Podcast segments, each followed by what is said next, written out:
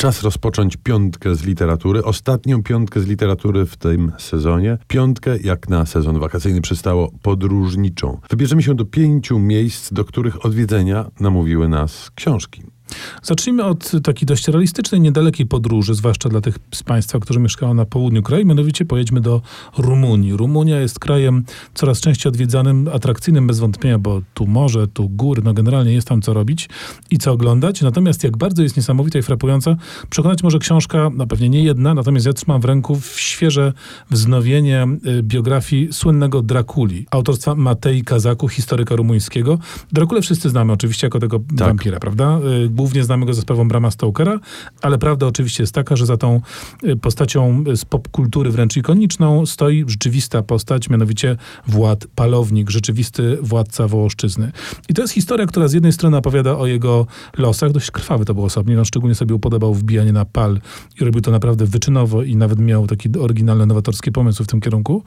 Y, Więc mamy taki przekrój przez historię XV wieku y, terenów dzisiejszej Rumunii, powiedzmy i okolic.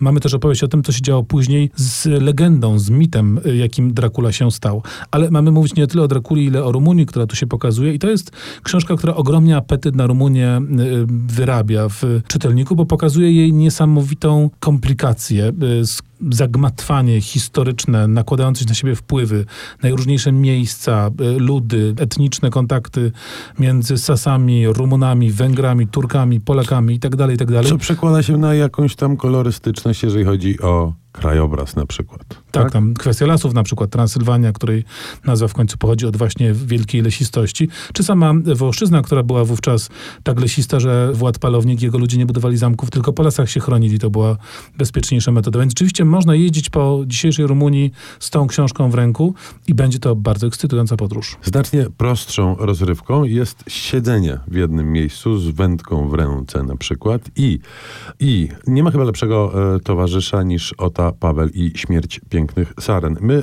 opowiadaliśmy ostatnio o biografii, którą napisał Aleksander Kaczorowski, tego wielkiego Mały czeskiego festiwalek Ota Pawlowski się pisarza. zrobił. Tak, i przyszło mi do głowy, że ta książka albo nie gościła nigdy w piątce z literatury, Nie, albo gościła gościła bardzo dawno temu. Mieliśmy kiedyś piątkę wędkarską. Tak, ale to było jakąś solidną dekadę temu, e, myślę, więc na pewno po tą książkę e, sięgnąć należy i wybrać się z nią gdzie? Nad rzekę Berunkę, która sobie bardzo spokojniutko płynie, tak że można przynajmniej w środkowym i dolnym jej biegu, można sobie przycupnąć na brzegu i połowić ryby. Ona tak meandruje między górkami różnymi, wygląda rzeczywiście dość przepięknie. Jest troszkę bardziej zarośnięta ludzkim zielskiem niż to było za czasów e, Oty Pawła, ale zawsze można skupić wzrok na kartce i ignorować tych łowiących nieopodal.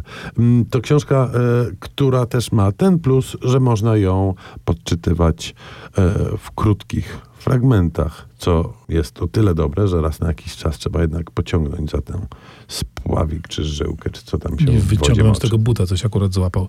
Jednym słowem, ja proponowałem turystykę aktywną, krajoznawczą, ty proponujesz taką pasywno-wypoczynkową, y, a muzycznie wprowadźmy się w perfekcyjny nowojorski nastrój. Lou Reed, Just a Perfect Day.